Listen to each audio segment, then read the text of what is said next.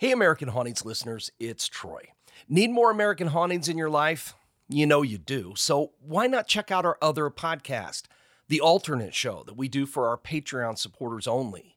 Comes out every other week, opposite this one, which means you get our special kind of murder, mystery, mayhem, and the macabre every single week. Right now, we're almost at the end of our latest season, Sinister, the true story of H.H. H. Holmes, a deep dive into the twisting and turning story of the infamous serial killer linked to the 1893 World's Fair in Chicago. So check that out, get that new episode every week, and be a part of American Hauntings by becoming a Patreon supporter and subscribing at patreon.com slash American Hauntings. And now, on with the show.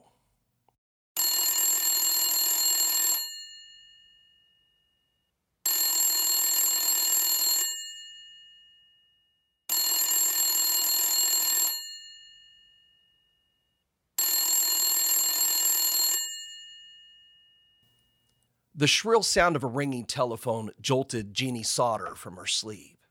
As she stirred in her bed, she was confused at first about the sound and where it was coming from. Her husband, George, slept soundly beside her. Across the room in a small bed, her youngest child, Sylvia, snored peacefully. Jeannie's head cleared and she realized it was the telephone in her husband's office at the other end of the house. Not wanting the clanging sound to wake up everyone else, Jeannie quickly got out of bed and hurried to the office. Her knee bumped hard into the desk as she reached for the receiver. Hello, she spoke into the handset. From the earpiece, Jeannie could hear music and several voices, as if someone was calling from a party. There was some rustling on the other end of the line, as if the caller was having trouble holding on to the receiver. And then a woman's voice spoke, asking for a man that Jeannie didn't know. I'm sorry, Jeannie replied. There's no one here by that name. I'm afraid you have the wrong number. The woman on the other end of the line laughed. Jeannie later said that her tone was very strange. It was a laugh that would haunt her for many years to come. Then the line went dead and Jeannie hung up the telephone. Jeannie closed the office door behind her and walked back toward her bedroom. As she crossed the living room, she saw her 17 year old daughter Marion asleep on the couch. The family had celebrated Christmas a little early with presents that Marion had brought home from work. The living room had been left in a chaotic state. The window shades had not been drawn, and the front door had been left unlocked when everyone had gone to bed. Well, Jeannie quietly turned the lock on the door, pulled down the shades, and pulled Marion's blanket up to her chin. It was chilly in the house that night. Minutes later, Jeannie was back in bed. Soon she dozed off the unusual telephone call, mostly forgotten. Later, she would have no idea about how long she'd been asleep when she was awakened again. Her sleep was broken by a loud thump, followed by what sounded like a ball rolling across the roof and off the side of the house. Whatever it was, she heard it thump on the ground. Years later, the driver of a passing bus reported that he had seen, quote, balls of fire being tossed on the roof of the Sodder house that morning. Jeannie thought about waking George, but decided to go back to sleep. But she woke once again a short time later. It wasn't a sound that awakened her this time, though, it was the smell of smoke. She sprang out of bed and ran into the hallway to try and get to the office telephone, but she saw flames were already burning in that part of the house. The path to the telephone was blocked. She screamed for her husband and ran to wake Marion, who was still sleeping on the couch. She told her to get Sylvia from the bedroom and go out the front door and wait. Jeannie pushed past her and shouted up the stairs for the rest of the children. By now, George was awake and struggling to get into his clothes. He ran outside to the water barrel that stood near the house. John and George Jr., the two oldest Sodder boys at home, appeared at the top of the stairs and ran down. The fire was roaring along the wall and both received minor burns as they fled from the flames. John had shouted for his younger siblings, or he had gone into the bedrooms to awaken them, according to one of his statements to the police, and thought he'd heard them respond. The boys fled outside, where Marion, Sylvia, George, and Jeannie were shivering in the cold. Realizing that the rest of the children were still inside, George tried desperately to get them out of the house but the front rooms and the staircase were now engulfed in flames. The water barrel had been frozen solid, so George used it as a step to try and climb up the side of the house. but he quickly fell. So he smashed a window, badly slicing his hand and his arm, but the fire was too hot, preventing him from getting inside. George frantically called toward the upper floor of the house, pleading with his children to come to the window. He then remembered the ladder that he kept at the side of the house and ran to where it should have been. But it was gone. Panicked, he came up with another idea. He would drive one of his trucks up to the house and then climb on top of the cab so he could reach the upper windows. He ran to the nearest truck, climbed into the cab, and cranked the engine. It wouldn't start. He jumped down and ran to his other truck. He tried to start this one too, but the motor wouldn't turn over. Both trucks had worked perfectly the day before. While George was struggling with the trucks, Marion had handed Sylvia to her mother and run to a neighbor's house to call the fire department. She pounded on the door until a light appeared in the window. She quickly explained what was happening and begged to use the telephone. The front door quickly opened and the young woman rushed inside. Mary clicked the receiver, but no operator answered to put the call through. It was a shared party line, and no one was on duty during the early morning hours of Christmas Day. Around 1 a.m., another neighbor spotted the fire and ran to a local tavern to call for help. He was also unable to get an operator on the line, so he drove two miles into Fayetteville, West Virginia, to wake up the fire chief, F.J. Morris. And then came the next delay. Morris had to find firefighters to help with the blaze because he was unable to drive the fire truck.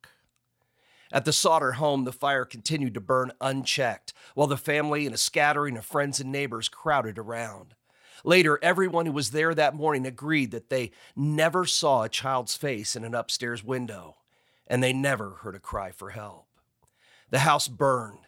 The onlookers saw the lights in the house go out and saw the Christmas tree lights in the window flicker and then go dark.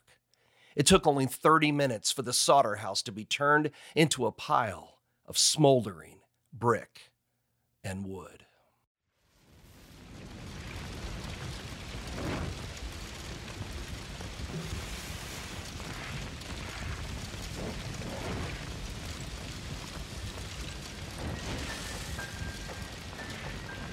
Welcome to American Hauntings, the podcast dedicated to the history, hauntings, legends, lore, and the dark side of American history and welcome to the final episode of our current season, Gone, which is hosted and produced by Cody Beck and written and performed by Troy Taylor.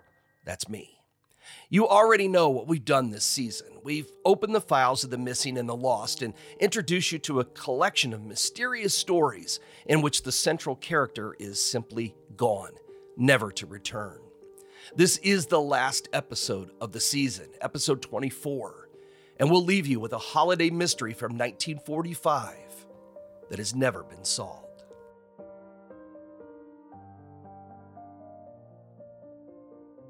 Of all the stories that we featured during this season of the podcast, this one may be one of the strangest. It's a story of holiday heartbreak and tragedy of five children who went missing from their West Virginia home on a cold December night. Or is it? The only thing we know for sure about the night of December 25th, 1945, is that a mysterious fire broke out in the home of George and Jeannie Sodder and burned the house to the ground. Five of their children had been in the house before the fire began, and yet somehow their remains weren't found in the ruins of the house once the blaze was finally put out. The authorities insisted that the children had died, and yet somehow all five children were later spotted in various places, creating a baffling and complex real life mystery that's become more mysterious than anything that could be found in fiction. What happened to the Sodder children? Did they die in the fire or were they kidnapped that night for reasons that have never been explained? And if they were, why has no trace of them ever been found? It was the holiday season for the folks who lived in the country near Fayetteville, West Virginia. A light snow had fallen, making it a white Christmas, and all seemed right with the world. George Sodder Sr. and his wife Jeannie were the proud parents of 10 children and lived in a newly built home just outside of town. George, a 50 year old Italian immigrant, had recently started the Dempsey Transfer Company, a coal trucking firm that he ran from an office in his home. It was already prospering. He owned two trucks, and two of his sons worked for him. Another Sodder son, Joe, was in the Army, but because World War II had ended several months earlier, he was out of danger. The rest of the children were at home with their parents, celebrating the season with gifts, food, and family.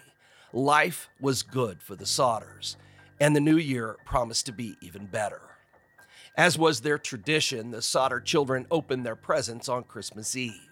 Among the gifts for the younger children were toys that had been purchased by Marion from her job at a dime store in Fayetteville.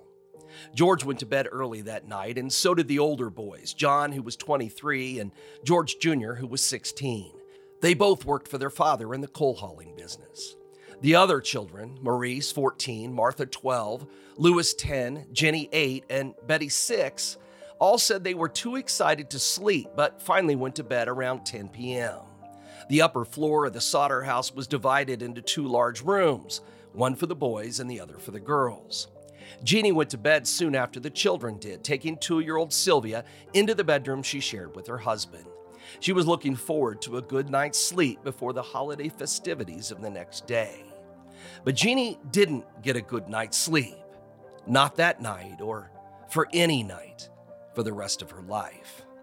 Jeannie was roused from her sleep three times by the ringing telephone, the unusual sound on the roof, and finally by the fire. In the confusion, half of the family made it out of the house, but five of the children sleeping upstairs never came out. George tried to get into the burning house, but the stairs were engulfed in flames. He searched for the ladder to reach the upper floor, but it had vanished. The Sodders later found it 75 feet from the house, where it had been tossed down an embankment. The coal trucks, each of which had run perfectly on Christmas Eve, refused to start. Attempts to call the fire department failed, but eventually, Fayetteville Fire Chief F.J. Morris was tracked down. But even after that, the fire department didn't arrive into their home until 8 a.m., seven hours after the blaze began. The delay was explained by the department's lack of manpower caused by the war and by the chief's inability to drive Fayetteville's fire truck. Chief Morris had to wait until he could find a qualified driver, and Fayetteville didn't have a fire alarm in 1945, so they had to rely on a phone tree. An operator would call one firefighter, then another, then another. But with no operators apparently on duty, the calls took hours to complete. You couldn't direct dial in rural areas back then. An operator was required to connect calls manually, and since it was Christmas, everyone had the night off. By the time firefighters did arrive, the Sodder home had been reduced to a crumble of ruins over a smoking ash filled basement. There was little for the firefighters to do other than to hose down the few smoldering embers that remained in the debris. A brief search of the ruins ended at 10 a.m. on Christmas Day, with Chief Morris telling the Sodders that no trace of the children could be found. He suggested the fire had been hot enough to cremate their remains completely and suggested that they keep some of the ashes to create a memorial for the lost children. It was the only helpful suggestion he made that day, and the Sodders weren't interested in hearing it. The fire department and the police officials left, saying they would return for a more thorough investigation of the site. Well, later that day, Jeannie, Marion, and Sylvia, who'd been staying with Jeannie's sister, returned home, and the family set up a makeshift apartment in an outbuilding on the farm. The Red Cross and members of the local Board of Education visited them, offering food and any assistance the Sodders needed. Meanwhile, the official investigation was just getting started. A quick coroner's inquest was held, and the six man jury took little time to decide that the fire was caused by faulty wiring. A report from the state police agreed. How State Trooper F.E. Springer, who wrote the report, or the coroner's jury for that matter, came to this conclusion is unknown, since there was absolutely no evidence found to say there was anything wrong with the wiring in their brand new home. The state police report also stated it was their belief that the fall of the house's two chimneys would have had enough heat and weight to destroy any bodies inside. Well, this would be the first of many explanations about why no human remains were found after the fire. There would also be rumors spread that George had stored significant quantities of oil and gasoline in the basement, something that George would always deny, and again, there was no evidence of. But even if he had done this, it still wouldn't explain the missing bodies. What we know today that wasn't known in 1945 is that the fire, which leveled the Sodder home in about half an hour, never reached the temperature required for the total cremation of human remains. That would have taken two to three hours and would have required a temperature of 1400 to 1800 degrees. In fact, various household appliances found in the burned out basement were still recognizable. They wouldn't have been if the temperatures had reached the necessary levels for cremation. But George and Jeannie didn't have that information. They were heartbroken, believing the jury's verdict that their five children had died in the fire.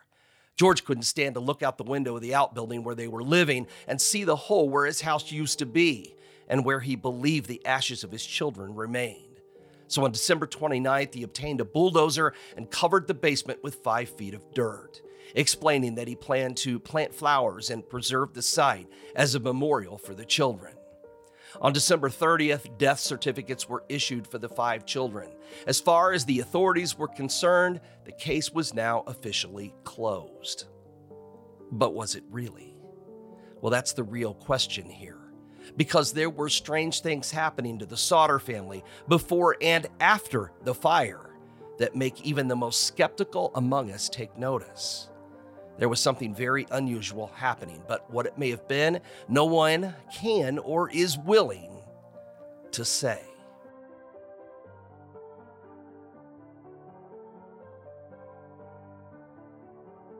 The weird events began in late 1945. Jeannie and some of the children had noticed a strange man parked on the road near the house every day around the time that the children returned home from school. He didn't get out of his car or approach the children in any way. He simply sat and watched them walking home. Well, Jeannie started to get a little concerned, but before she could confront him, he was gone and he didn't return. Another day, a man approached George in the yard asking about possible work around the farm or with George's trucking company. George didn't have anything to offer the man, but as the stranger was turning to leave, he pointed out a new exterior fuse box that had been recently upgraded for an electric oven the family had installed. He warned George that the new fuse box could, quote, cause a fire someday. In October 1945, George turned down an insurance policy that had been offered to him by a local salesman. Well, the man flew into a rage and warned him that his house would, quote, go up in smoke and his children would be killed thanks to dirty remarks that George had made about Benito Mussolini, Italy's fascist dictator who'd been killed in April of 1945.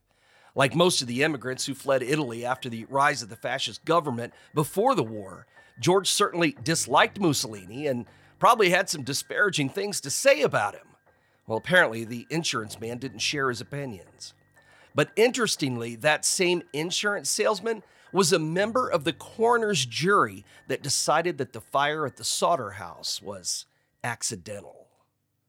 A newspaper report also stated that just before the holiday season, a woman and three men had shown up at the Sodder house and asked Jeannie if they could, quote, see their babies. The newspaper didn't make a note of Jeannie's reaction, but I'm willing to guess she closed the door in their faces.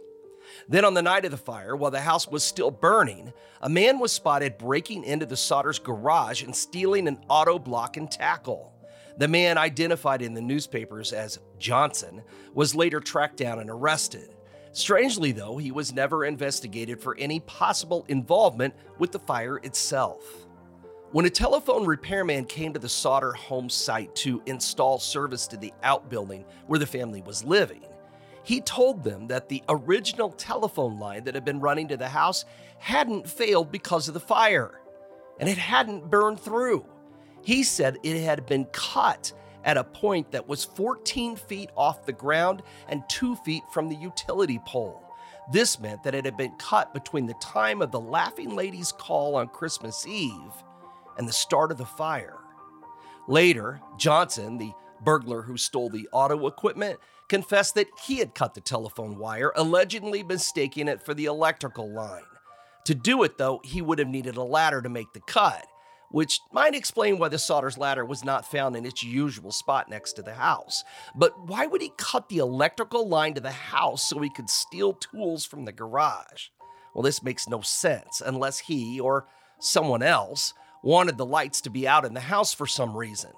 What Johnson was really doing that night is just another of the unanswered questions in the case, and there turned out to be a lot more.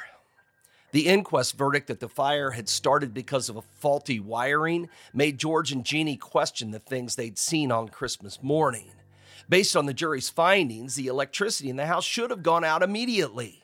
But the Sodders, as well as their neighbors, remembered the lights being on while the house was burning. They'd seen the Christmas lights in the window, and they were on long after the blaze had started. They had serious doubts about the official version of events, but before they could go to the authorities, they decided to do some investigating on their own. Jeannie put chicken and pig bones in a metal container and set the whole thing on fire. After burning for a few minutes, the fire went out, leaving scorched but intact bones behind. She also read a newspaper article about a nearby house fire. The house had also burned completely to the ground. Seven people had been trapped inside, and after the fire, all seven bodies were easily identifiable. The Sodders also learned about the late night bus driver who reported seeing unknown persons throwing balls of fire onto the roof of their house. In March of 1946, Sylvia Sodder found a green, hard rubber object near the ruins, which some believed was some sort of firebomb. The Sodders later claimed that the house had burned from the roof downward rather than from the ground floor up, but no evidence remained to prove their story. However, the idea of fire bombs being thrown onto the roof might explain the strange noises that Jeannie heard when she was awakened a short time before the fire started. George and Jeannie had now started to believe that the children had somehow been removed from their house before the fire. But how? If the children had seen a stranger, surely they would have called out. How could kidnappers have not disturbed John and George Jr., who shared a room with two of the missing children? And how could strangers have gotten the children out of the house without anyone noticing? Well, despite these questions, they took their suspicions to the authorities, who had no interest in reopening the case. The Sodders were told they needed to accept the jury's findings of death by accident. It was a tragedy, they were told, but their children were dead and they needed to move on. But George and Jeannie weren't going to just move on. They refused to go along with the official conclusion and hired two detectives, C.C. Tinsley and George Swain, to conduct an investigation of their own. The detectives went to work, not only trying to run down information about the children, but also trying to discover if someone had hard feelings against the Sodders. Possible enemies might have caused the fire or kidnapped the children, but who hated them enough to do those things? well, things would soon become even more confusing and convoluted. But before that, the sightings began. The first came from the manager of a motel that was located halfway between Fayetteville and Charleston, West Virginia.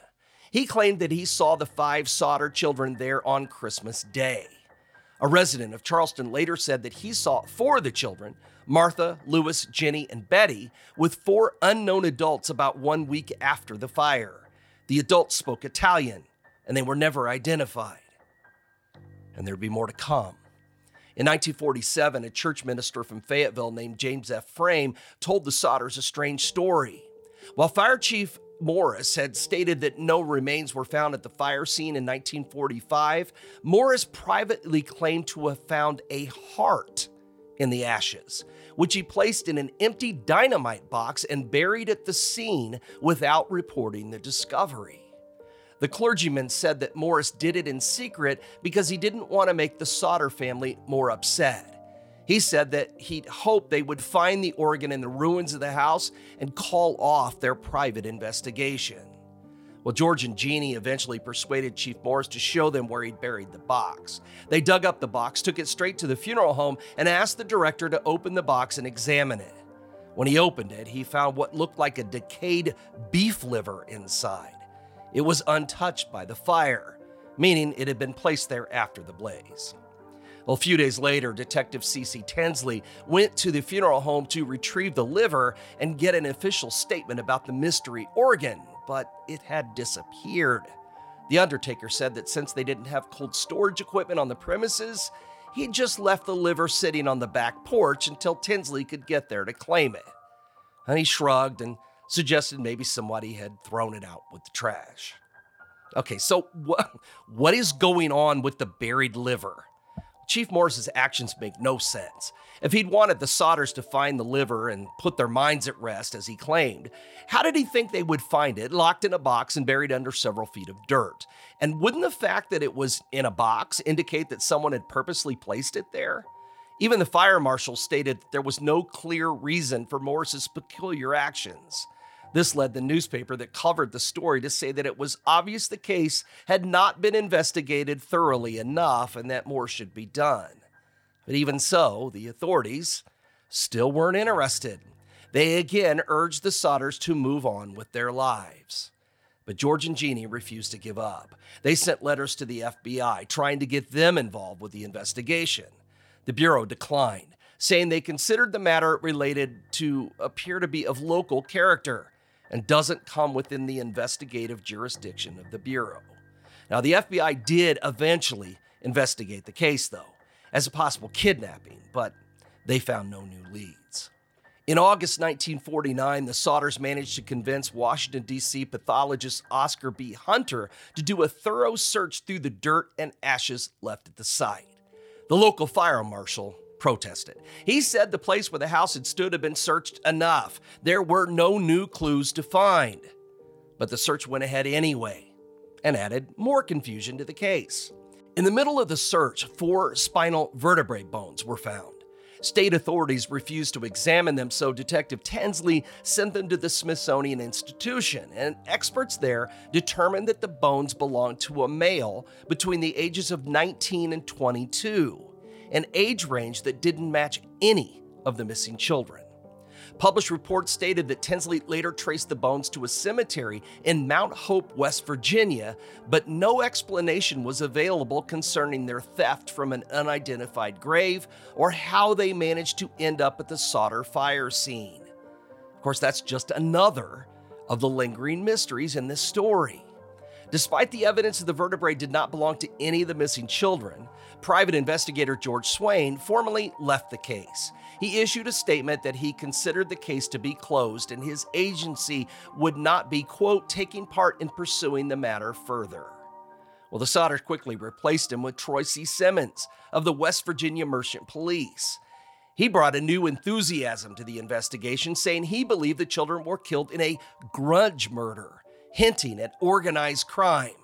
You know, because the Sodders were Italian. Oh boy. He was sure they were dead and that the five missing children never left the county. He and his men planned to search abandoned wells and coal mines in the area and also added that he felt confident that arrests would be made in the next few days. But no arrests were ever made. While Simmons was searching coal mines in the region, the Sodders used the Smithsonian report to interest the FBI in their case. In 1950, the Bureau opened a file on the Sodder children as a possible interstate kidnapping. They pursued the case for two years, but with no results. Around that same time, the West Virginia State Police also looked into the case, but with the same amount of success, or I guess you'd say lack of it. The search led nowhere, but the family clung to hope. They ran newspaper ads and promised rewards, and then in 1952, they purchased a billboard near Ansted, West Virginia, that displayed photographs of the missing children with a $5,000 reward for information leading to their whereabouts. The text of the billboard read, on Christmas Eve 1945, our home was set afire, and five of our children, ages 5 through 14, were kidnapped. The officials blamed defective wiring, although lights were still burning after the fire started. The official report stated that the children had died in the fire. However, no bones were found in the residue, and there was no smell of burning flesh during or after the fire. What was the motive of the law officers involved? What did they have to gain by making us suffer all these years of injustice? Why did they lie and force us to accept those lies? The billboard was a visible manifestation of the lingering hope that the missing Sodder children would someday return home. Sadly, though, it generated no useful tips. It did, however, generate a lot of speculation. Rumors were constantly spread and included lurid stories of Italian fascists, mafia gunmen, and orphanages who snatched children and sold them to childless couples. George and Jeannie continued to be frustrated by the authorities who still refused to open the investigation again. Years passed, but they didn't give up. They sent photographs of the five children to every possible resource, and this continued to start new rumors, create vague new stories, and bring in a lot of alleged sightings from all over the country. I mean, a woman in Charleston reported seeing all the children once and then Louis by himself a year later, both times in the company of unknown adults. An anonymous letter writer claimed the children were living in Florida. The Sodders traveled there, but school records and birth certificates proved that none of the children in Florida were the missing children. Another letter claimed that Martha was living in a convent in St. Louis. Someone in Texas claimed to have overheard men talking about a fire that happened in West Virginia on Christmas Eve. A letter sent to a local sheriff in Santa Cruz County in California claimed the missing children were living in the town of Davenport. They weren't. Once, George saw a newspaper photo of young students at a New York Children's Aid Society ballet school and insisted that one of the girls in the photo was his daughter Betty. He drove to Manhattan in search of the child, but her parents refused to let him see her. Unable to come up with a plan to get another look at her, he drove home disappointed. In 1966, a woman in Texas contacted the Sodders to say that she'd overheard a conversation between two men, one of whom identified himself as Maurice Sodder. George traveled to Texas. By the time he got there, though, the man was gone. The most promising lead in nearly two decades came in 1967 when Jeannie received an anonymous envelope through the mail. It was postmarked in Central City, Kentucky and contained the photograph of a young man about the age her son Louis would have been. Written on the back was a cryptic message Louis Sodder, I love brother Frankie, ILIL boys, A90132 or 35. While George and Jeannie were convinced the photo was an older looking likeness of their missing son, they couldn't interpret the cryptic message on the back or trace the sender of the photograph. They rushed the photo and envelope to the West Virginia Attorney General's office, convinced this would reopen the investigation, but officials there were not convinced of the photo's authenticity. Frustrated but not defeated, they hired a new private detective to go to Central City and find out what he could. He took their money and was never heard from again. Heartbroken once more, George and Jeannie had the photograph enlarged and framed and placed it on their fireplace mantel with photographs of their other children. They were sure it was Louis. They even had the new photograph added to the billboard with new text that read Picture number six, received in 1967. Louis, one and the same, now in another state. But was it really Louis? Or was it a mistake? Or worse, a cruel hoax played on a family that was still grieving more than 20 years after their children disappeared? Well, that's the thing. The Sodders would never know. George Sodder died in 1969, still hoping for a break in the case. Jeannie put up a fence around their property and she rarely left home. George's obituary stated he was survived by his wife and five remaining children. No mention was made of Maurice, Martha, Louis, Jenny, or Betty. In 1984, Jeannie asked her son John to paint over the text on the billboard that promised a reward. She no longer had the money to pay it if someone should eventually claim it when the children returned home. She died five years later, still convinced her children were out there somewhere. The billboard in Ansted remained in place until her death, and then it was finally taken down. Today, the youngest surviving family member, Sylvia Sodder Paxton, keeps the family's haunting story alive with help from her daughter, still pursuing leads on the internet or wherever information might come from. Law enforcement officials still continue to refuse to reopen the case. They maintain that the Sodder home burned down in 1945 because of faulty wiring, killing the five children who were trapped inside. Case closed. After digging into this story for years, I'd have to say that whatever happened, that wasn't all there was to it. I admit I don't know what occurred that night, but I agree with just about everyone else who has heard the story of the Sodder children and think that this story is a lot more complicated than the authorities will ever be willing to admit.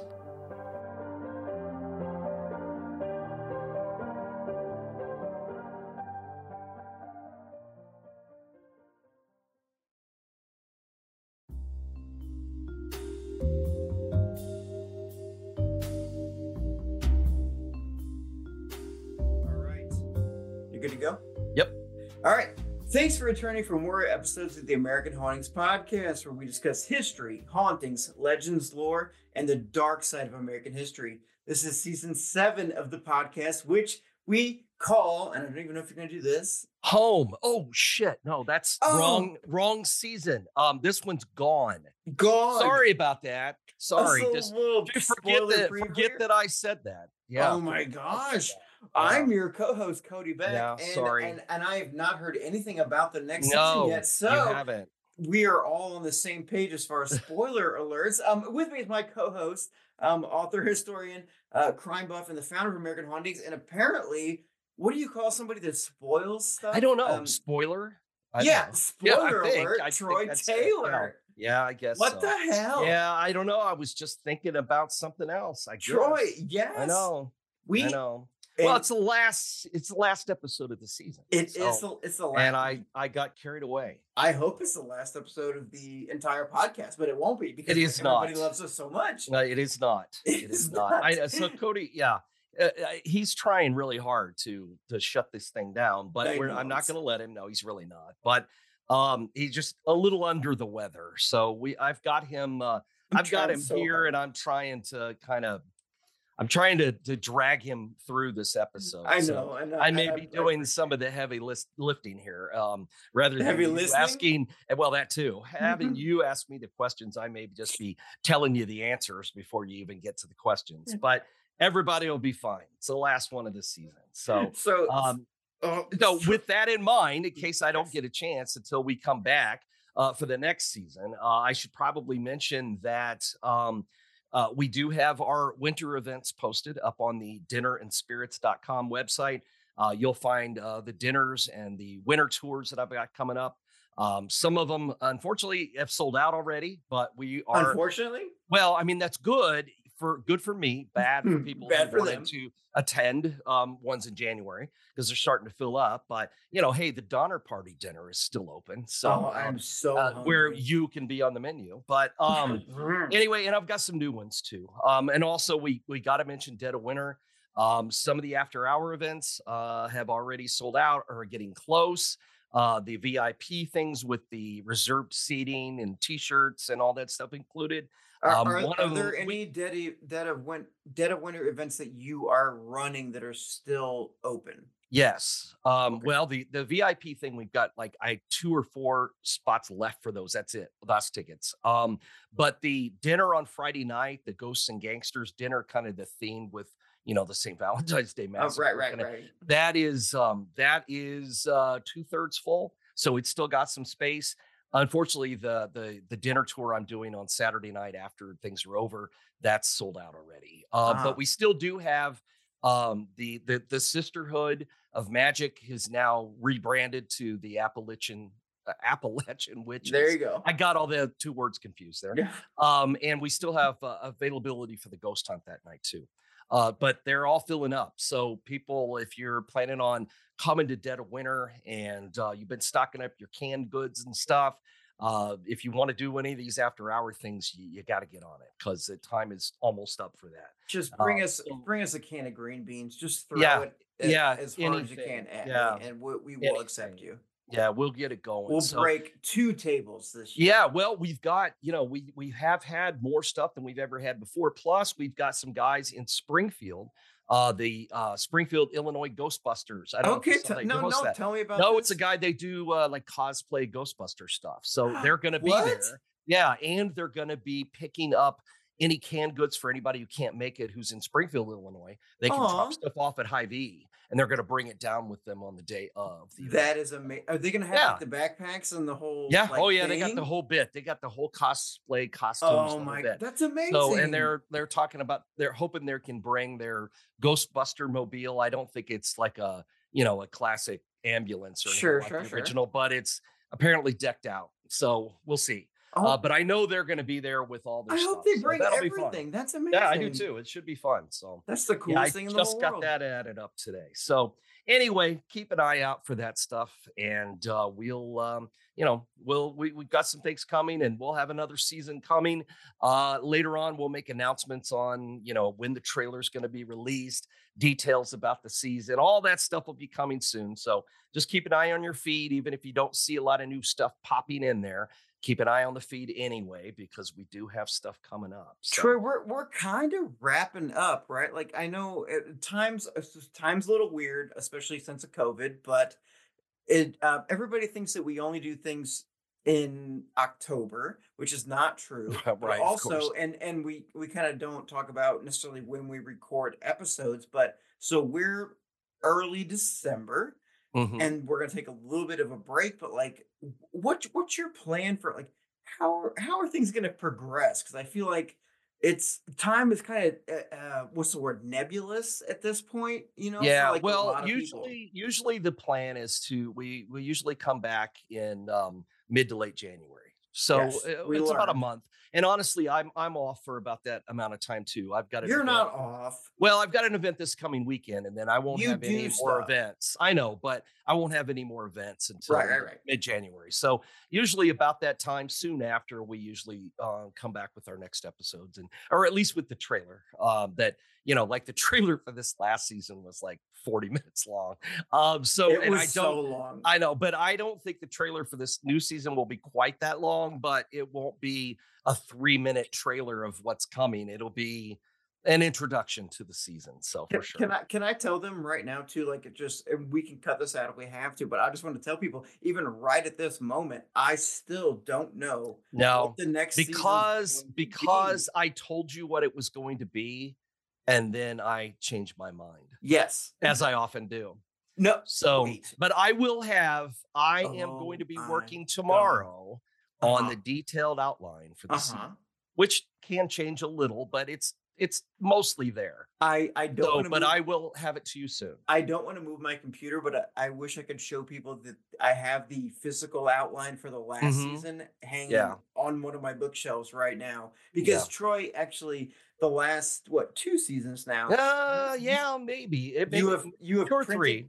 You've pr- uh, two I print you a booklet. Yeah. Yes, you print me out like a nice booklet, and you usually present it to me Uh-huh. It's kind of fun. some. ev- Yeah. No, I love it. I love it Yeah, so much, fun. and then everybody gets to watch my reaction. Also, why we don't record that ever and put I don't on know. social media is Yeah, I have no on me. I, I guess more for me and you, but yeah, I guess. but um yeah. So I'm really excited to see what this next season's gonna be. Oh, I think you're going to like it. I think everybody's going to like it. In fact, I think our next one has the potential to be our best season yet. Don't say that. Don't. No, I don't- really don't do. get my hopes up. Don't I, get my I, hopes up. I'm I'm not joking. So I, I'm dead serious here. So You're I'm dead- very dead excited serious? about this next season and our next Patreon season too. I'm very excited about both of them.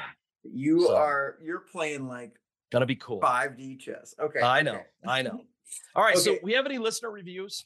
Do you have any on your end? Because I've got texts. So Uh, you know what, Troy? Um, normally I start with a listener review and then I go, ah, and then you interrupt me. So Yeah. how about let's go to the what are we gonna the the okay, I think maybe we've got it.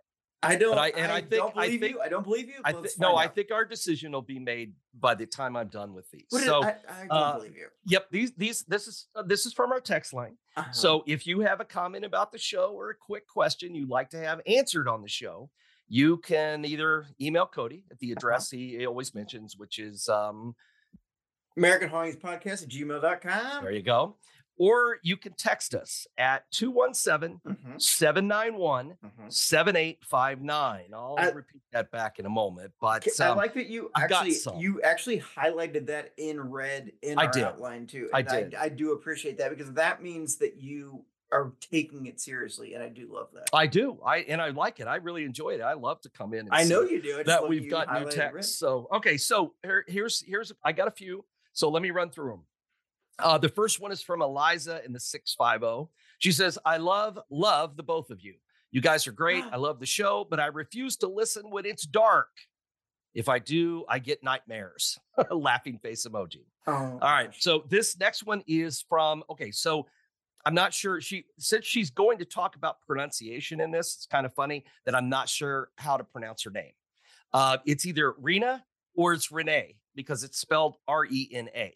So it could be either one. But anyway, I'm sorry. I don't. You did not offer me a pronunciation guideline, but I mean, it we, is we from- have to. it is from RENA in the 618. Hi, Troy and Cody. I love the podcast. I love reading Troy's books because in my head, it's in Troy's voice. I also follow your Patreon mm-hmm. and appreciate how many holes you poke into the exaggerated H.H. H. Holmes mythos. Most of all, as a Southern Illinoisan, I appreciate how you pronounce Mattoon correctly. I skip the podcasts that don't. By the way, well, I have to. I mean, I, I grew up like an hour from Mattoon. So No, I, I no, know that one. I do I- know that one. I, so I love it. I, I, Yeah. I love it. I, so, Yeah. I have so many comments. Keep going. please. yeah. By the way, I live in I lived in a haunted old elementary school my parents bought and fixed up, and I lived in haunted Pemberton Hall at EIU in college. What? Just too many odd footsteps and doors closing in old buildings. I have family from Alton, Benton, and Herrin, which all have spooky and tragic stories I've heard on your podcast and elsewhere, and I look forward to hearing more. I also, second, calling this number the haunt line. All right, now, Karen for the 360 and Matt for the 618, both of them sent us their Spotify wrapped Wait. for oh, 2023 with American Hauntings. It's their number one show. oh my gosh. And Okay, Matt okay. was the guy who suggested the haunt line for this Uh-huh. number in the first place Uh-huh. because Cody wanted it to be a pun. So he's going to get credit for that if we use it. And Of course. honestly, I think maybe that's the way to go. So okay, okay. I'm really starting to lean toward the haunt line. I really am. I like that. I like it a lot. I have so many thoughts. Okay. okay. All right. So then I've got one from Kirk from the 336. He Uh-huh. says, Hey, Troy and Cody, love the podcast. I've been a fan of Troy's book since I moved to Illinois in 2010. I Uh-huh. recently moved to DeKalb, which is, I'm going to then pronounce that for you for the 10th time because you can't, for whatever reason, pronounce that name right. We've It's done the- it every time we talk about it. It's No, it isn't. It's No, it isn't. It's the call. Anyway, I was interested in learning more Mm-hmm. obscure local history from the area. I was wondering if you had any recommendations of good resources to use. And then he took my recommendations and just just dumped them. Aside, this is his thing. Aside from the local library and the historical society's collections, well, dude, that's where I was going to send you first.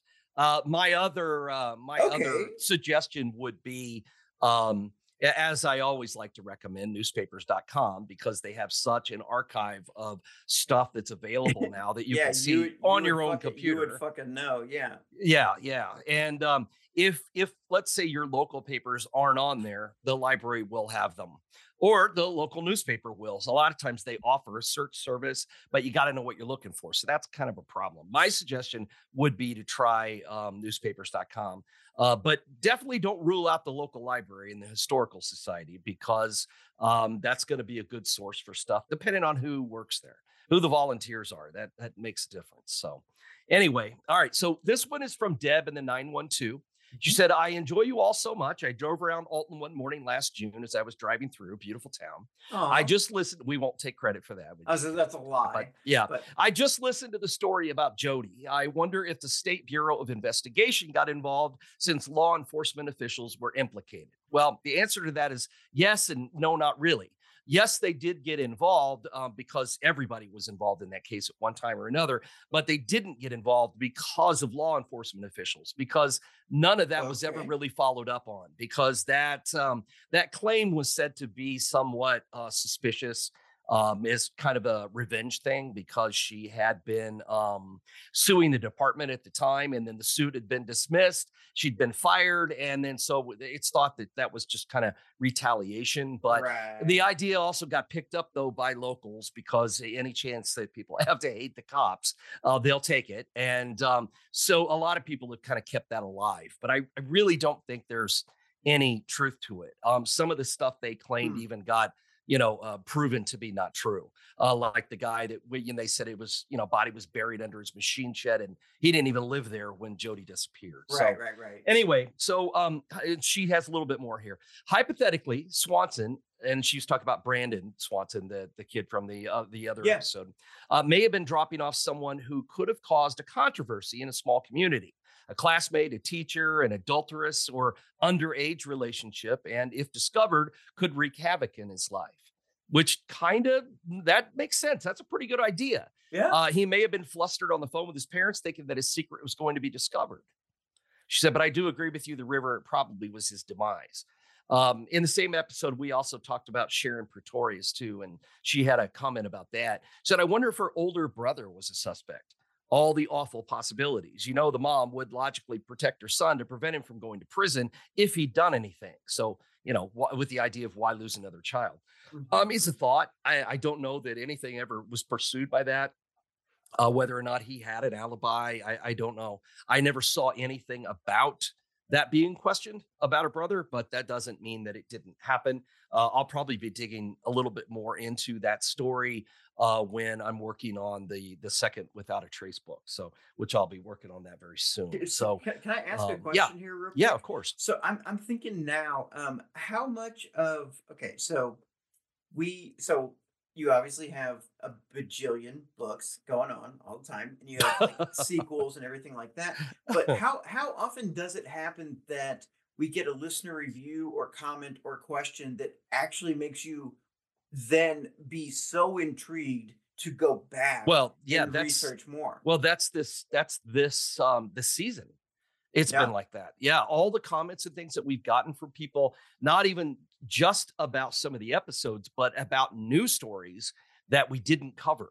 You know, because I ask everybody, hey, if you've got something we didn't cover, let us know. And people have. I mean, I've gotten a lot of stuff. I've got stuff directly emailed to me. Uh, Mhm. I've had messages sent to me on on Twitter. Uh, I've had um, stuff sent to me on the hotline or whatever we're going to call it. If it's the Yeah. hotline, the, the Mhm. text line. I like the Uh, hotline. yeah, I, do like too. the yeah, I do hotline, too. So, um, so yeah, I've had a lot of a lot of interesting stuff and a lot of good ideas, and it's uh, it really. It, I had no intention of doing a sequel to that book. That was Yeah, not yeah. even on my radar. Um, so I.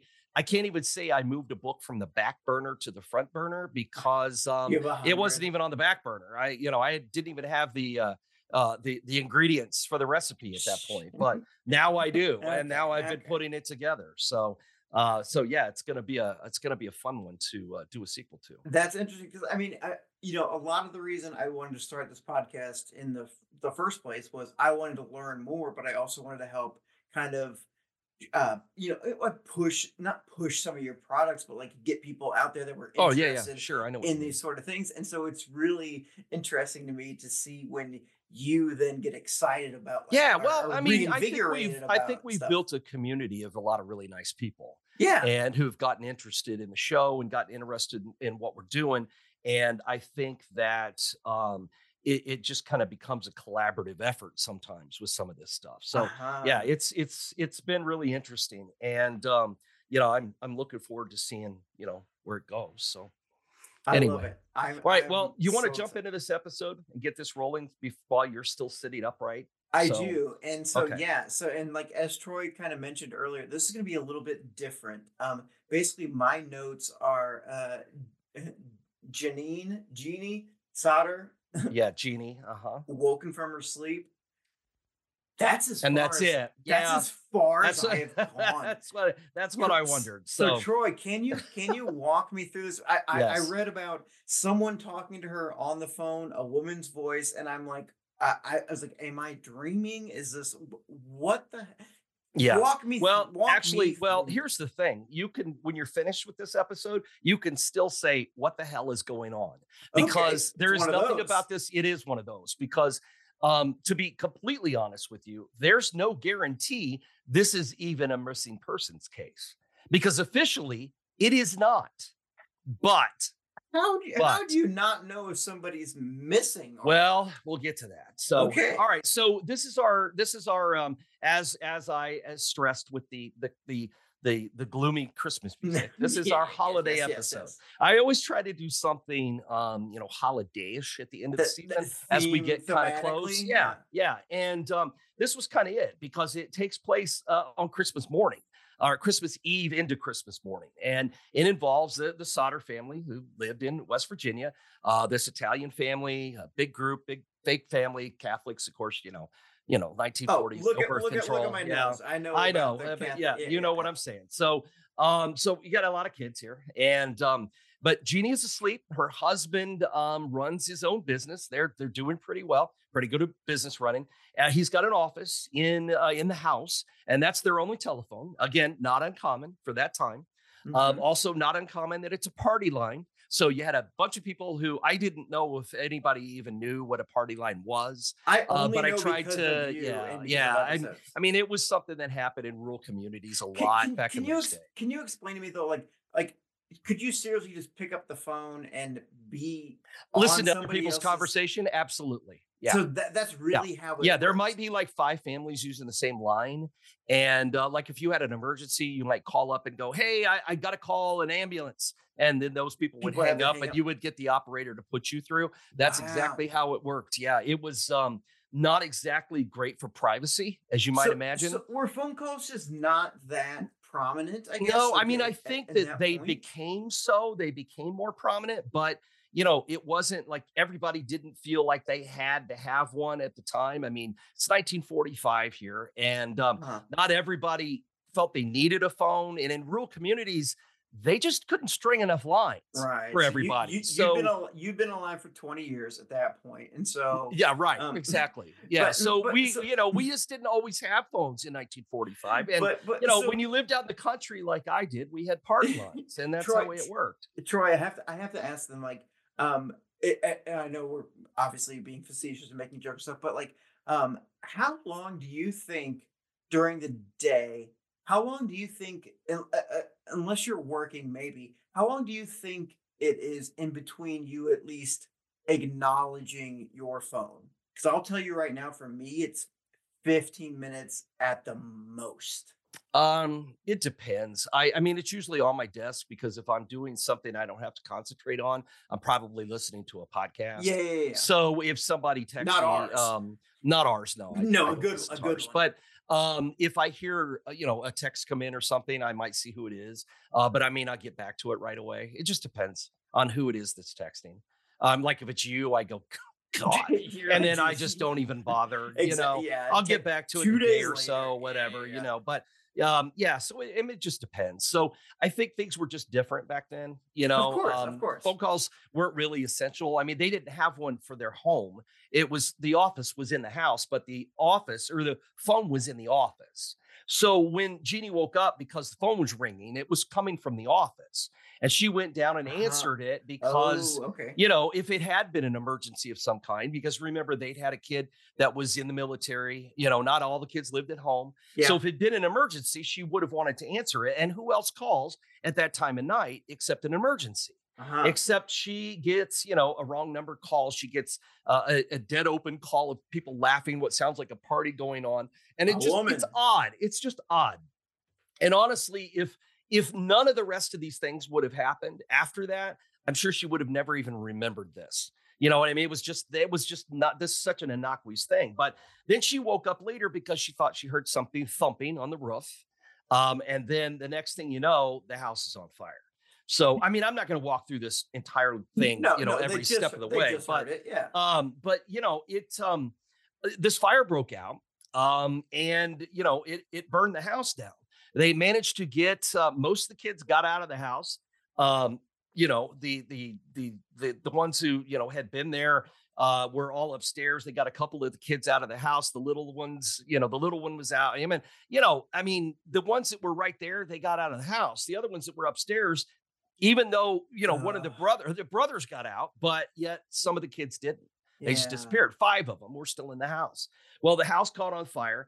Um, what what what what I wanted to, and I, and I do mention it, but when I think about this this fire, I always picture in my mind them standing outside watching the house burn and seeing and seeing the Christmas tree with its lights still on in the window. Oh my gosh. and like- watching all the lights in the house going out one at a time, and then just that Christmas tree still on, and then it goes out too.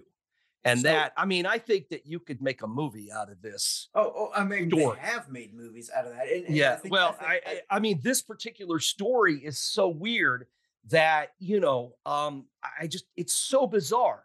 I mean, the the whole thing is so weird. I mean, it's weird. The firemen come. Well, first, I mean, first there's this comedy of errors, or it would have been a comedy, more of a tragedy of errors. But you know, they yeah, they can't you. they can't get to the window because the ladder's gone. Uh-huh. Uh, the trucks don't start, even though they were fine the day before on Christmas Eve. Trucks ran fine. Won't start Christmas morning. Not that cold. No logical reason why. Telephone wires been cut, so they can't.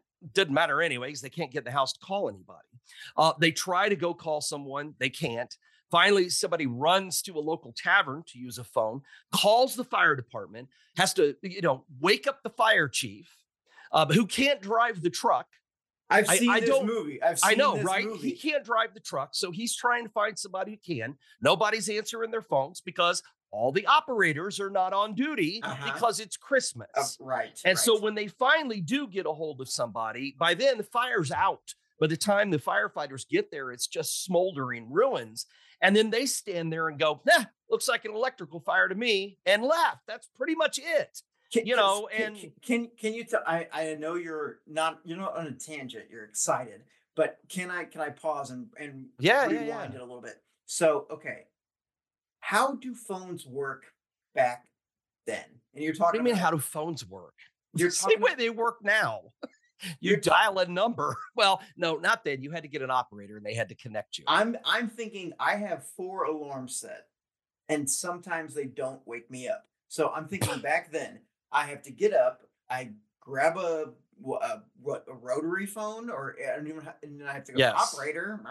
How, Yes. Okay, so have you ever is the order of operations? All right. So have you ever seen the Andy Griffith show? of course, I, yes, Okay, so you know how- Okay, but you know how when they pick up the phone Yeah. and they say, Hey, Sarah, can you connect me to the courthouse? yes. That's how phones worked.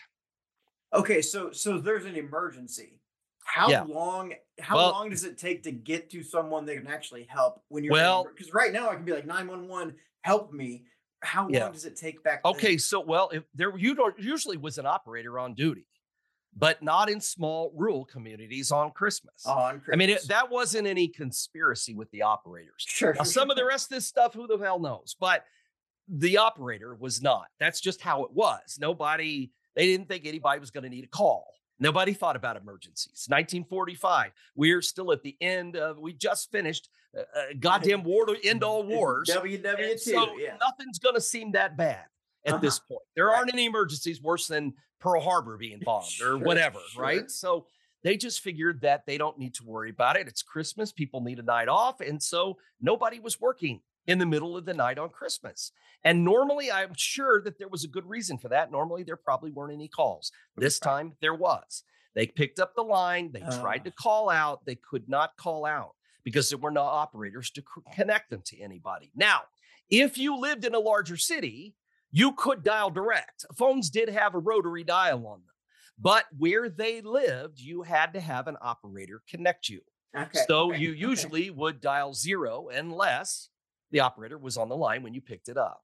Mm, mother- In this case, they normally were, but not this night. how So they couldn't get anybody.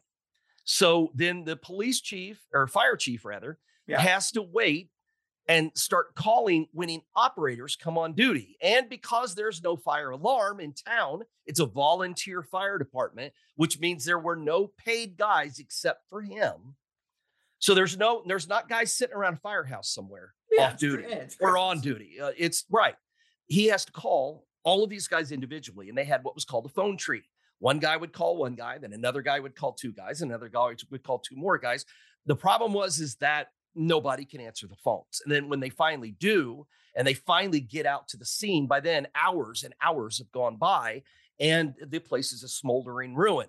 They go in looking to see uh, if they can pull out the bodies of those five kids that are still inside and they claim they're can't find any bodies because the fire was so hot that it burned and cremated the bodies. That's which, as we well, and as I discussed in the episode, that's completely impossible. what uh, because what- the what fire- jet, fuel can't melt steel Yeah, the, the fire, right, exactly. The fire never burned hot enough. There was still like appliances that were okay in the basement.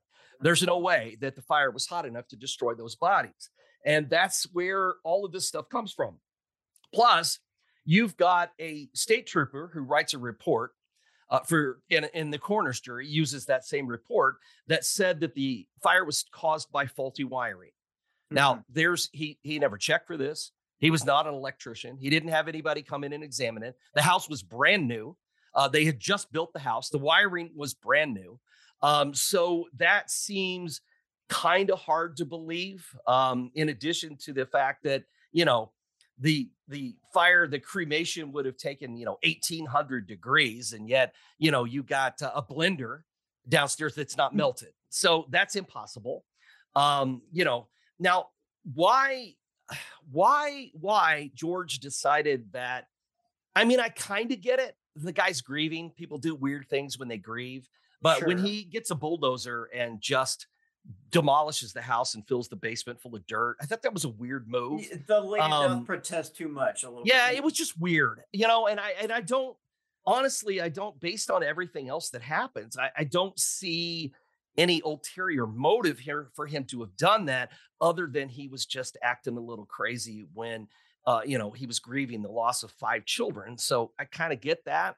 But Mm. aside from that, you know, I, I don't know. I, I don't find anything else weird on their part. Sad, a lot of sad of on the part of George and Jeannie. But you know, but then when they start looking back at some of the things that have happened, you know, like the guy who shows up and asks for work, and George says he doesn't have anything, and the guy looks at his fuse box and said, "Ooh, that's got to cause a fire someday." I mean, that's kind of like what I always say is, you know, the the kind of insurance where you go in someplace and you go, "Boy, sure got a nice place here." sure be bad if something happened to it you know it that it's like it's like that it's that kind of thing. Uh-huh. and then you got the insurance guy who shows up and wants to sell him a policy and he passes says no thanks. Guy gets mad and says he's gonna you know uh, something's gonna happen to him. He's gonna uh, his house is gonna burn down and his kids are gonna die because george has been saying bad things about benito mussolini? Uh-huh. really? I mean that's that's just bizarre. I mean i mean who's a fan of mussolini uh-huh, but what do you, okay what do you think i mean i know there's no way to really really tell but you you got kind of two different options going on here like either everything's a coincidence and life just happens or yeah there's something else going on I don't know, man. It's it's hard to say because they never got anywhere with it. Not Yeah. really. I mean, and they had a lot of people working on it. Eventually, even the FBI. They had those private detectives. Only Uh-huh. one of them screwed them over, but a couple of those guys were working off the clock on their own free time. They got so obsessed and they're they're smart and they're smart people Yeah, trying to, like, yeah, and they are to the busting their ass, and they're traveling all over the country. They're running down every story, and you know how that is. We've done Uh-huh. that all season uh-huh. talked about you know people with these fake stories about oh we saw him here saw him there you know Uh-huh. and and they, they would go everywhere and run this stuff down but you know none of it was adding up to anything you know so i mean they're throwing out this stuff about the insurance salesman and the people who show up at the house and tell jeannie they want to see the babies and the you know the guy who comes to the house and says you know that he broke in and stole that block and tackle out of the garage Uh-huh. coincidentally on the same night of the fire and said that Uh-huh. he cut the telephone line but there's no way he could have because of the way the line was cut yeah so i mean all of this Mm. stuff is just bizarre you Well, know it's- and it's, it's something it doesn't make any sense something I've been thinking about, Troy, is like, um, like for as long as you and I have been doing this, like I, I could just get online pretty quick and Google stuff and look at things. You had to kind of like go through like microfiche and all that sort of stuff. And, and yeah when i first out. started it yeah and and but even even before that, it, like Yeah. imagine chasing down leads, working your Yeah. ass off to Yeah. go nowhere, just to just to be like, okay, now I can rule that out. That would wear me out. Yeah, If, if I Google stuff for too long and I can't find anything, oh yeah even like, that I'm- I'm irritates me i know I'm like, right I'm done. yeah, we we've gotten lazy. That's for sure. Yeah. Uh, based on based on stories like this of detectives who are traveling all over the country, or or just George Sodder, yeah. who's driving all over the country, you know, and shows up, sees a, a but see then, but then, I mean, okay, before I even get to that, okay. Okay. Okay. I, I have to say something other than in the podcast about the buried liver. Okay, we'll, we'll, we'll take a step back. Okay, okay. Wait. What the hell? Uh, The, do the fire chief who goes out to the, the site and buries the box that he claims is a heart of one of the children and he found it in the fire unburned. Yeah, yeah. What the, some, what? I mean, that makes absolutely no sense. it's some Edgar Allan Poe. Yeah, and then like- they dig it up, and it, it's not a heart; it's a goddamn liver. And then they take it to the, you know, they take it to the the funeral home, and one of the detectives shows up to see it, and the guy's like, "Oh yeah, I left it out on the back porch." What? Yeah, I mean, yeah. what what in the hell's going on here? I feel like at some point, It's such a bizarre es- story, man. especially if you are a uh prof- or if you're a law enforcement person. I feel like at some point you just pull out your gun and be like, okay, you know what? You're we're, we're gonna sit down. We're gonna yeah, out." right. Like, yeah, it's you like can't that's do that. that's not that like or hit him with a phone book like you know Yeah, that's yeah. that's not that's not okay um but yeah but I, I i just i think about like gosh how how quickly it's escalated so much between driving 100 miles you doing your research the way you have done it or at least in you know in the 90s when i was a child right, doing right. my stuff now and i'm like i get so bored and so Yeah, yeah. frustrated so quickly imagine driving 100 miles and then like Uh, well, "Oh, more than dead end." that. A driving Right. from West Virginia to New York because you saw a picture of a girl at a ballet school you thought was one of your daughters. Oh, Now, yeah, see, so- that's at the point though. That's where it goes Mm. beyond. I'm doing detective research and off, little off the oh rails. oh oh Um, and well, I feel bad for them, and I get it. I totally understand where it's coming from. because you well because you're a father Well, it's a, i can it- kind of it- imagine it's a, it's a sympathetic thing.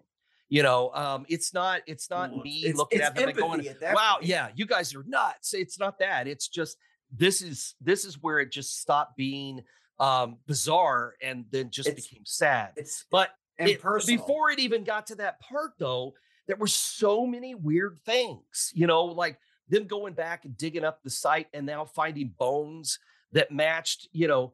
Kids that you know were aged 19 to 22, which didn't match any of the kids, and then finding out the bones were dug up out of a local cemetery and planted there. Why? Where? Who? well that, I don't. that's understand. also that's also not kids i mean that's a Well, that's that's young adults. I know, Right, but that's right. Well, bizarre that- too. that- that's what that that's what i mean so Yeah, well, that's that's kind of where the point where they got where they, where they were saying, you know, okay, so this is this is someone, you know, they're digging up bodies for, or bones from cemeteries and planting them at the site.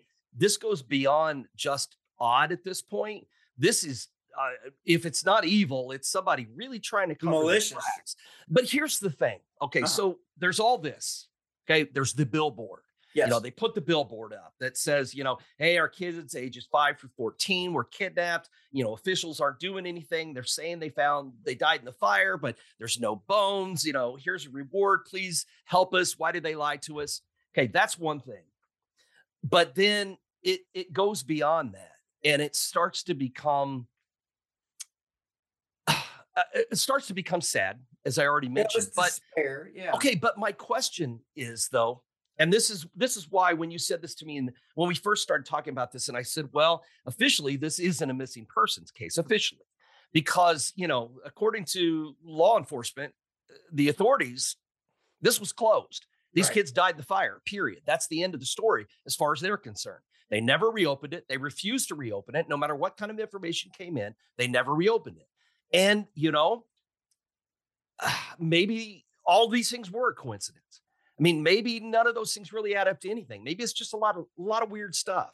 Because here's my question. Okay, so this is my big question with this story. Yeah. Why? Why? To why? great Give me yeah. any explanation as to why. And this is not just to you. This is to uh, this star to The- listeners too good, yeah if you've got an explanation for me as to why someone would have come in in the middle of the night on Christmas Eve, Christmas morning, and stole just five of the kids, not all of them, just five, leaving some there still sleeping who never heard a thing, who passed by a daughter sleeping on the couch to get into the house in the first place. Why would they have gone upstairs, somehow taken five of these kids for. What legitimate reason? I have no idea. Right. And then take and then kidnap them and then went to all the trouble to cover things up and make it look like they died in a fire. Why? I mean, there's lots of things you can say. Oh, you know, child, you know, sex trafficking, even though it's 1945, whole different thing then, but still same, been around forever. Yeah, yeah, yeah. But you so you could say those things, but it doesn't, it still doesn't fit. Why just some of those kids? Why not the rest? How did they get in the house in the first place? Yeah. Why were they never found? I mean, yes, there were all these reports, but we don't know if any of them were verified. None of them were verified. So we don't know if any of them were even accurate. They may have been just like this loony shit we've talked about all season about crazy people coming forward with stories. I What think- is the purpose of a kidnapping?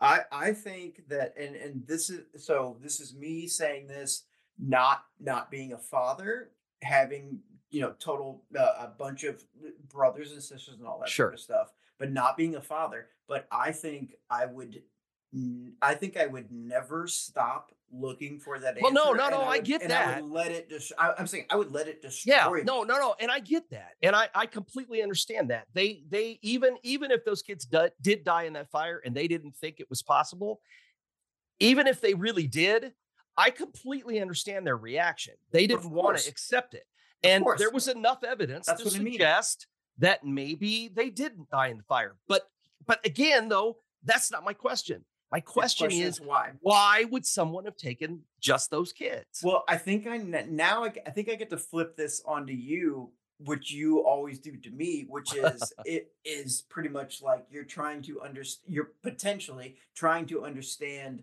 Um, uh, you're trying to reach a conclusion that was reached illogically. Okay, you so you want? do You, that I'm trying logic. to find logic In in, criminal behavior yeah in, in an uh, illogical situation where there no logic exists. I think I think that this is maybe the first time. I mean, that's I've- fair. I've ever got to flip this onto you because That's fair. But, yeah, because because yeah, I mean, While I, I- find this a fascinating story, that's always been the thing that has bothered me about of it. course, I well, can't that's the reason anybody with remembers it. any logical reason why this would have happened. What I it- just don't understand it. I just what- don't. What is it? It's it, I hate this so much, but it's uh some men just want to watch the world burn. Oh, You I like, know, y- you I know. that that kind of There, I know, and yeah, but we could use that excuse for anything, and I, but I think Of there's course. logic behind more things than there isn't. So, does, but does this does story just makes no you be- sense to me. So, just does it frustrate you that you can't find any kind of logic Yeah, into the it uh, does. reasonable solution? It does. Yeah. It's why this story bothers me so much. I mean, I have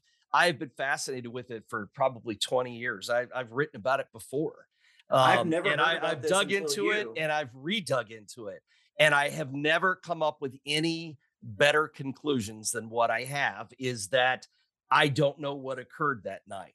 Um, I think this story is more complicated than the authorities were willing to admit, but uh-huh. I still can't find any logic there's, behind there's no why saves are here anyone would ya. have taken these kids. No, there isn't. There really isn't. You know, Hmm, I, I get it. I, I understand it. I understand what the family was thinking. I do. I just don't. I just don't understand why anyone would have done it. That's And all. That's and that's my favorite part about the podcast is you and I get to talk about these things that don't make sense, that should make sense, but that we never, ever, ever really I guess. no. I guess. and But you know, I'm I frustrating as hell. I am more willing to talk about something paranormal because I know there is no real answer. right, right. than to something like this where there should be an answer and Yeah. there isn't. So Isn't I don't know, man. Isn't I don't that, know. Isn't that kind of like the uh like what my mom would say, where like, "Oh, oh well, chalk it up to faith, sort of thing. You're like, okay, that's like a cop No. out. No, that is a cop out. Well, so is what you said to me. Well, I was Well, sometimes there's no logic. There's sometimes some men just want to watch the world, world burn. burn. But I That's what that's the same as chalk it up to faith. But I thought there is what no, no, you were saying is no, is- fuck no. I no, I want a goddamn answer. I I'd rather have something that is there's no, No. way to answer. It's impossible to answer. So I just go to hell with it. There's no way to answer this question, so forget it. There should be an answer to this question. This is nothing to do with the supernatural. No, that, nothing. that's that's the thing. Is what I was saying is I think that you sometimes would be like, let's chalk it up to faith, meaning paranormal, and that's why this one pisses you off because yeah, but I don't usually say that though. Very No, of often. course How often do I say that? I don't. no, you no, you But- don't. But uh, in the back of my mind, I would rather say, okay, It was there's not going to be an answer for this. I'll have to wait till I die to find out. I will never find out who Jack the Ripper was or uh, uh, Black or Dahlia. and who killed the and- Black Dahlia. Yeah, I'm never going to know those things. Not while I'm alive. There Is is no three for you? possible way to know. No, it's not that high on the list, but Okay, it's but on my list. It Okay. is on my list, though. I want to know what the hell happened in the story because it makes no sense to me. Um, you know, it it it makes sense. It, doesn't make sense. They couldn't have died in the fire. They couldn't have because it wasn't hot enough. So and there were no bodies. So they didn't die in the fire. I, I'm willing to accept that. okay. I'm willing to accept that uh, as weird as all that other stuff is, I can ignore all that and say that I'm I'm willing to admit that they somehow got out of the fire and did not die in it. But why? And then and then And see, that's where I that's where it loses me. Why? There is no why. I have no why.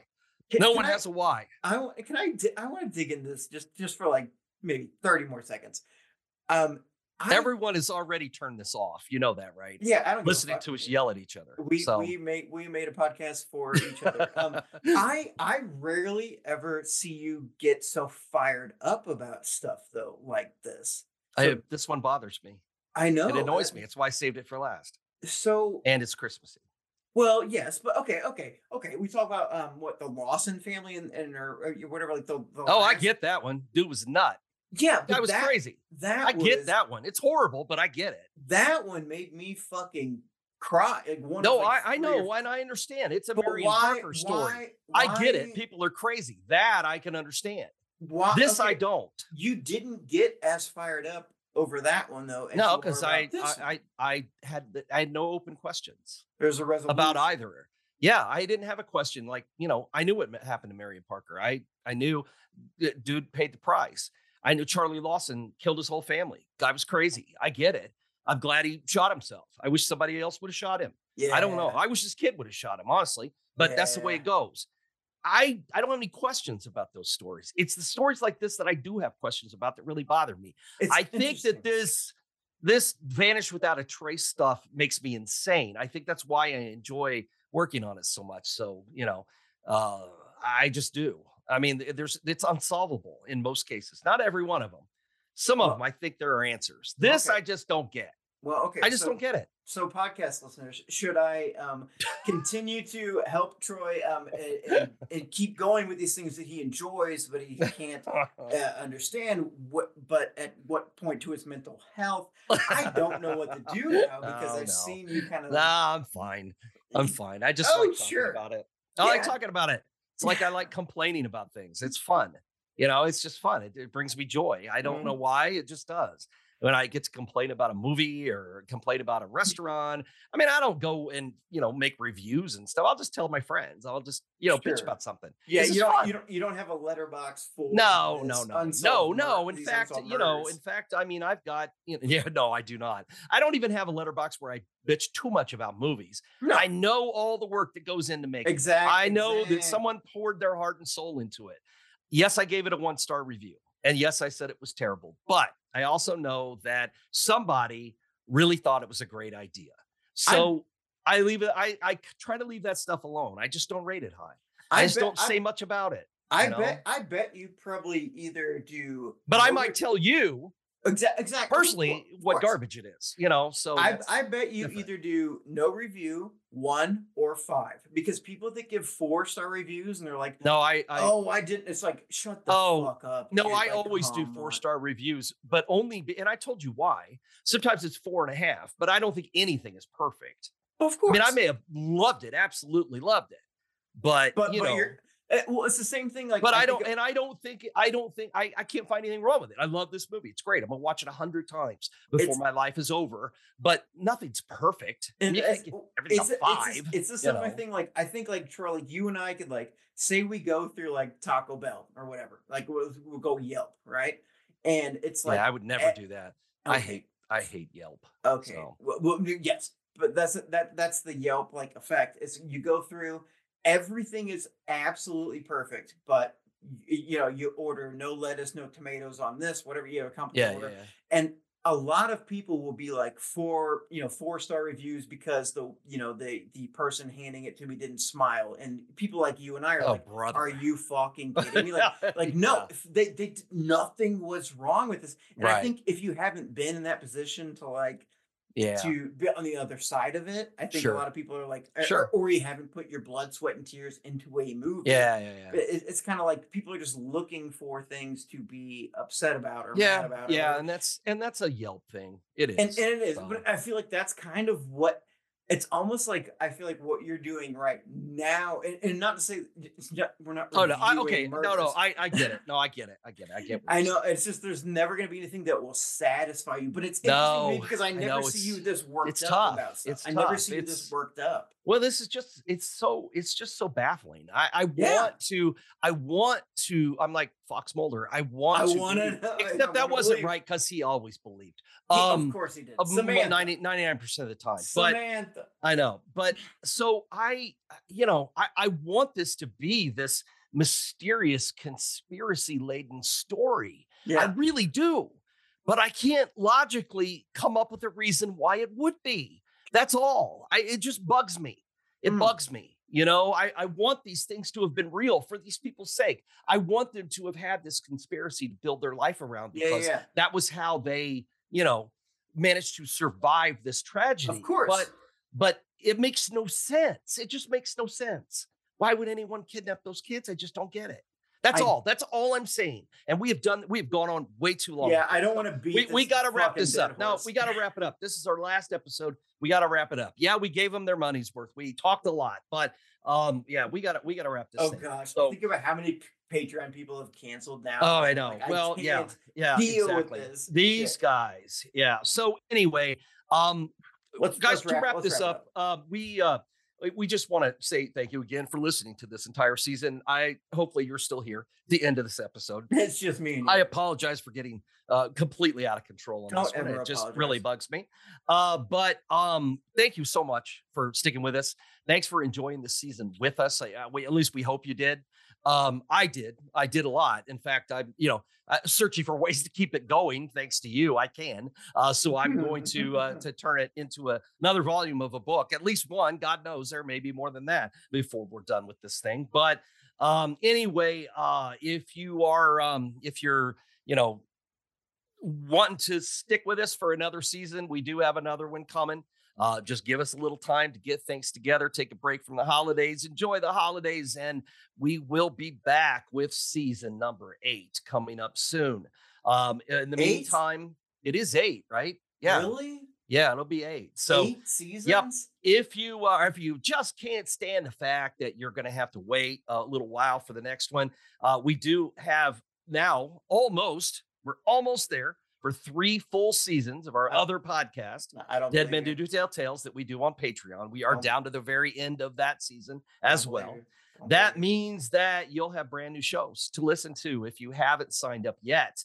Uh, you could become a supporter at patreon.com slash American Hauntings and listen to uh, some more shows uh, before we start back up. And then we'll be back for a new season in 2024. So come see us at Dead of Winter. Uh, we'll already be rolling with the new season by then, but uh, we'll cook something up that goes along with our theme or our winter theme uh, and uh, have something a little bit different as we always do when we do our live episode uh, at Dead of Winter. And um, so, anyway, I think that because I got to run this episode, I am going to close it out. And I've never done this before. So here we go. This episode, uh, yeah, I know, right? This episode of the American Hauntings podcast was Uh-huh. written by Troy Taylor and it was produced and edited by Cody Beck. Yeah. If you enjoyed the show, leave us a review on iTunes. Tell your friends, neighbors, like? and random people on the street about it. Uh-huh. And follow us on iTunes, Spotify, or anywhere you listen to your favorite podcasts. See the website at AmericanHauntingsPodcast.com Uh-huh. for more info about the show, notes, photos, links, and more. Yeah, you can awkward. also find us on Facebook, Yeah. Twitter, Instagram, TikTok, and Uh-huh. anywhere else you waste hours every we day still doing TikTok? when you're Okay. supposed to be well not very much supposed to be working or studying. And it's not even called Twitter anymore. And I'm not, I'm just ignoring that because Uh-huh. to me, it will always be Twitter. Right. Anyway, uh, anyway, we promise we're much more entertaining. Well, What? we are, we are than Twitter. I Don't can tell you that. Anyway, thanks for listening. We couldn't and we definitely wouldn't do Uh-huh. it without you. So until next time, goodbye So long. and see you later. First off, thank you so much for all the Yeah. Oh, Um, sure. That was really fun. That was fun.